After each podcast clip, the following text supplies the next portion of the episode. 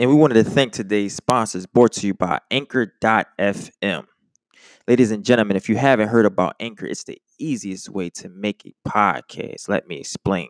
It's completely no charge. There's creation tools that allow you to record and edit your podcast right from your phone, tablet, or computer.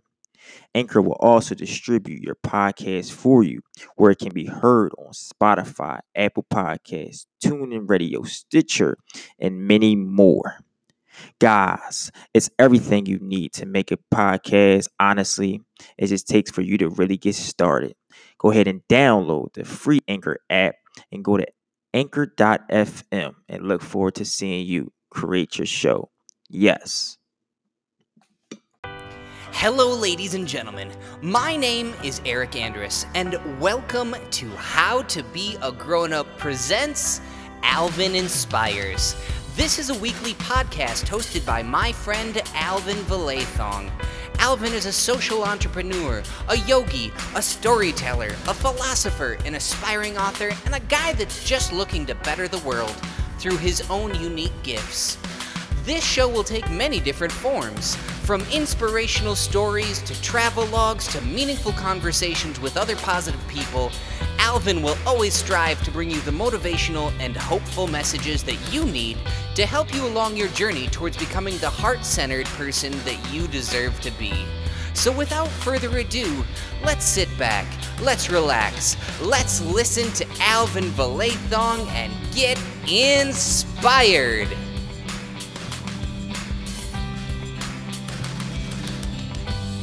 So, the Dalai Lama was once asked, What surprised him most about humanity?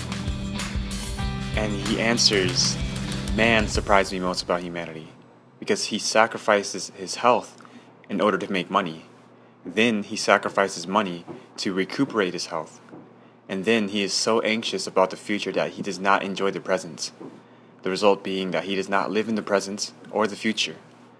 He lives as if he is never going to die, and then dies having never really lived.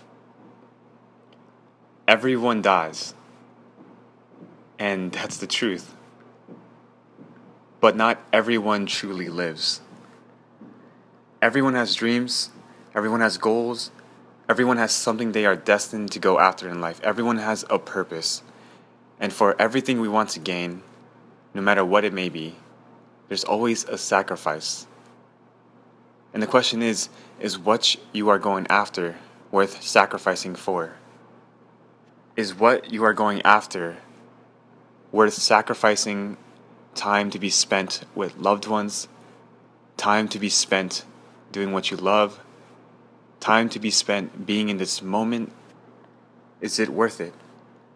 Is it worth missing what's going on right here, right now?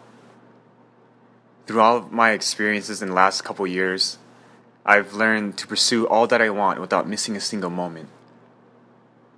Because I was so anxious for the future that I was never living in the present. I was so anxious for my goals and everything I was pursuing that I forgot about the people that I had in my life. So I've learned to find joy in this journey, to find joy right now while you are pursuing what you want. And I remind myself to accept what is, to let go of what was, and to have faith in what will be and always be here in the present moment now. Because our past and our futures has nothing to do with what we can do right now. We are always distracted by everything we want. We are always distracted by everything we don't have. And we are always distracted by our, the circumstances around us that we forget about what we can do for ourselves to feel better this exact moment. We forget about the things we do have. We forget about the things that we can appreciate. You see, don't lose your inner self being controlled by what seems to be an illusion on the outer self. Don't get so caught up in where you want to be that you don't even enjoy the journey of life because once you get there, you will realize that there's something missing. And Steve Jobs says that the reward is the journey. And I believe that no accomplishment is greater than the journey itself. One of my favorite quotes by Lao Tzu says, If you are depressed, you are living in the past. If you are anxious, you are living in the future. And if you are at peace, you are living in the present. So, as we pursue our purpose, as we pursue the things that we want, the things that we desire, Let us choose to experience this moment as if we just came into this world filled with curiosity for all that's around us. We can choose to give so wholeheartedly as if there is no end to our abundance. We can choose to create so passionately that there is no end to our creativity. We can choose to love so graciously that there is no room for us to judge, to worry, to blame, or to hate. And we can choose to live each moment as if there is not a past nor a future. All there is is right now. Because the future is created in this present moment. So I ended with this, and it's a question that's asked by Osho. The real question is not whether there is life after death. The real question is whether you are alive before death. Thank you for listening, and blessings on blessings on blessings to every single one of you. Remember to be in this moment.